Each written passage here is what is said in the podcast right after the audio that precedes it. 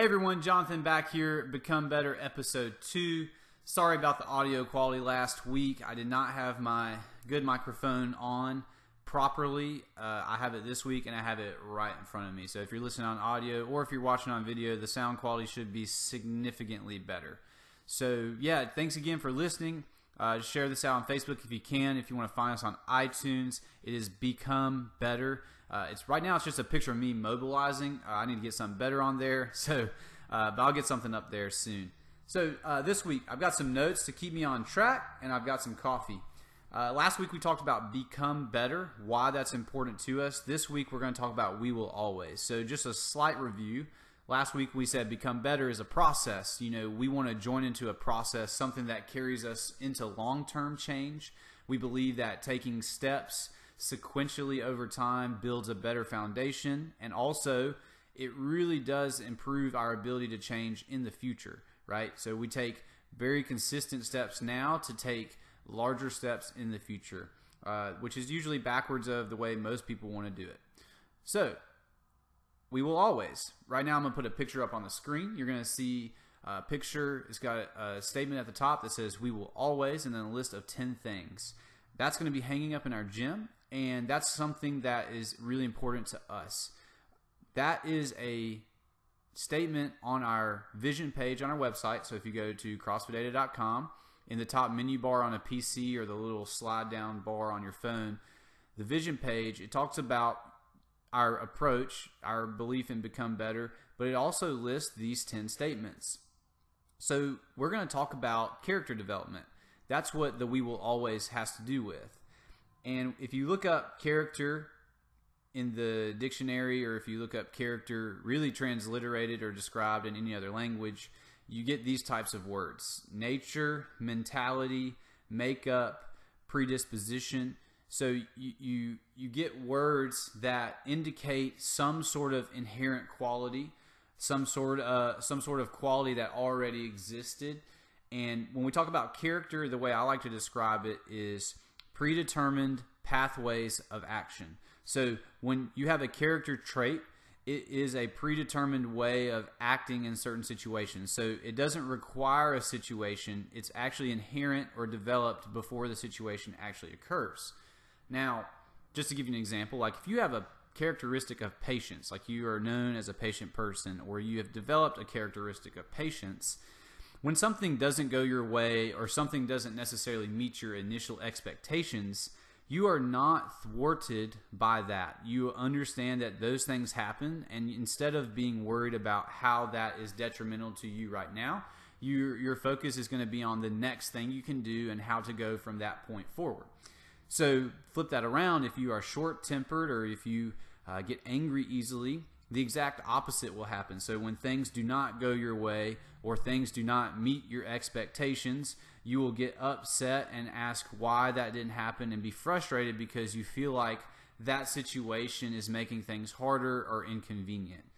So really we're talking about conditioning. Like there's a lot of old school psychological studies on how people can be conditioned, how animals can be conditioned, how environments and certain things repeated over time can condition us to act and think a certain way. And, and there's some of that going on. Like we've had life experiences, you know, we've all had stuff happen to us that that changed the way we look through uh, our life situations and the way we act in those things. So no, no one's right or wrong here. We just need to be willing to observe that these things do affect us, who we are, and how we act. Uh, it would be pretty negligent for us to be like, oh, that stuff doesn't matter, because it really does. So when we talk about character development, when we talk about changing our character, uh, whether we choose to or not, it's happening. So we're all going through life experiences. I don't know what's going on in your life or what's coming up. I don't know what's coming up in mine. I can see some things if things that I'm planning go the right way, but we all have unexpected things that happen those things are going to happen. Whether like we we can make some choices and, and, and to a degree navigate certain things, but there's a lot of unexpected stuff in life. That stuff's going to happen. And we're going to develop whether we're trying to to dictate how we develop or not. So those things are going to happen and we're going to respond to them because we're human beings and we're trying to live. So it's going to occur, right? So, uh, example, I've had a few deaths in the family over the past year. Uh, those things they they are going to occur. Like it's a natural thing for humans. You know, we are appointed once to die. Like it's going to happen to us sometime in our lifetime. And so those people at some point were going to ha- that was going to happen. But I didn't know the date. I didn't know the hour. I, I just knew that it was going to happen. However, when it does happen, you know, we are going to have to respond in a certain way. Now, when it comes to us developing as people or even just interacting in situations in our life, we can actually begin the process of choosing how we're going to act preemptively. And and really, if we want to develop our character, if we want to take an active role in it, we have to challenge our current mode of operation before the the event occurs. Like we need to be willing to actually think about who we are, how we are, identify things we may want to change, or even better, identify where we want to go and, and identify how we have to get there. That's reverse engineering. So, like, if I know I'm impatient, but I want to be patient, I have to recognize that for one. So, we got to recognize it. Don't need to like beat ourselves up about it. We just need to recognize it for what it is. So, if I'm impatient, I need to recognize that. And then I need to recognize what a patient person does, how they think, when things happen and how they sort through things. And then I need to be like, hey, here's some things I can do in order to get closer to being the patient person that I want to be. Well, here's the thing you got to do that before the situation occurs. To believe that it's just going to happen because we're uh, thinking about it is it's negligent. It, it's not to, it doesn't work like that. We have to think about it, but we also have to think about or in a way, plan how we would rather. And we have to challenge ourselves to do that. This is where that cliche of you are equal to the five people you spend the most time with, that's true because the environment we put ourselves in or choose to be around highly affects how we're going to think and operate.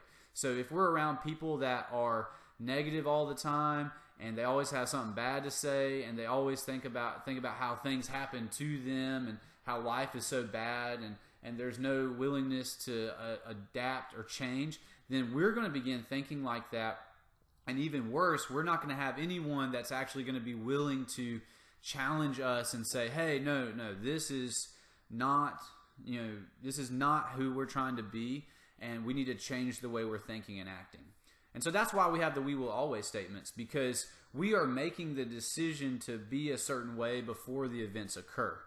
And the other part of it is we are creating a benchmark for us to evaluate ourselves. So if we don't set the bar at a certain place, then we don't have the ability to evaluate ourselves in that manner. We don't have the ability to create a frame of reference because if we don't have one and the situation happens, we're just going to react. It's all like emergency. Like we're we're going to try and like make it just be as tolerable as we can and just try and get through it. We're not actually going to be thinking like, you know what? Like let me think. You know, okay, th- this is just like like a death in the family.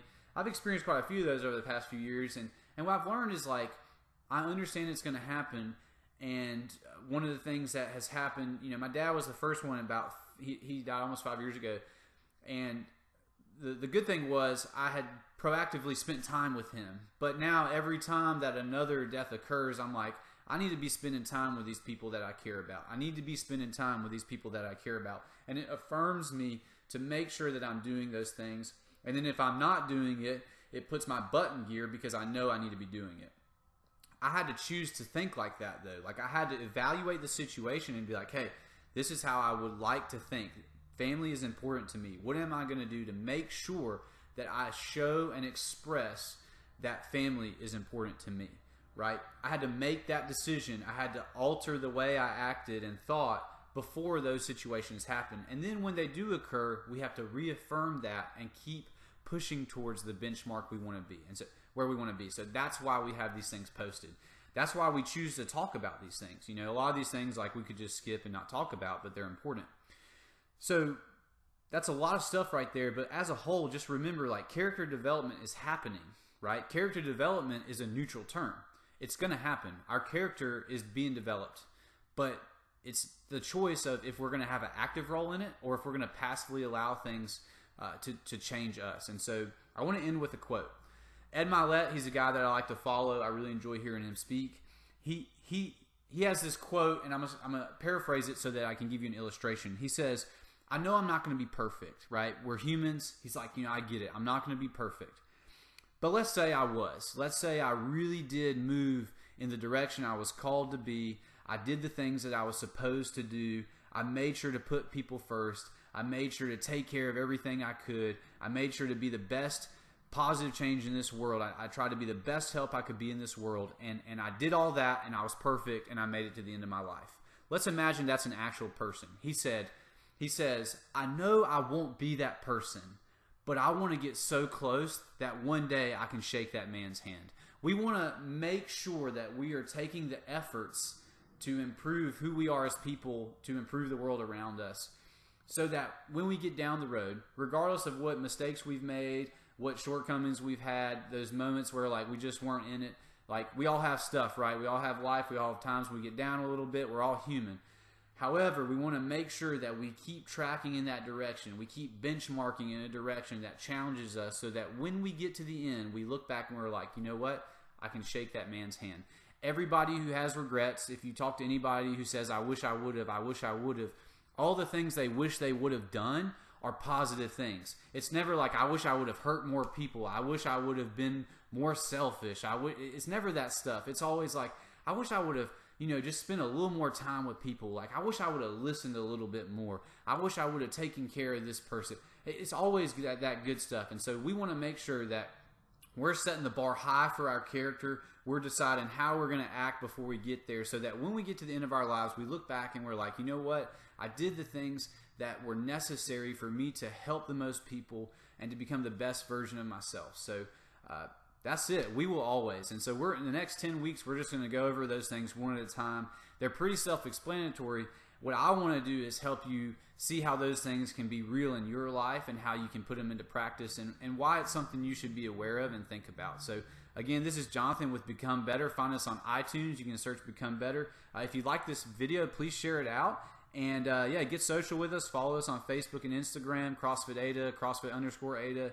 And uh, yeah, just comment, message us. Uh, we like to talk with people. So just hit us up. Again, thanks for the opportunity to help you become better.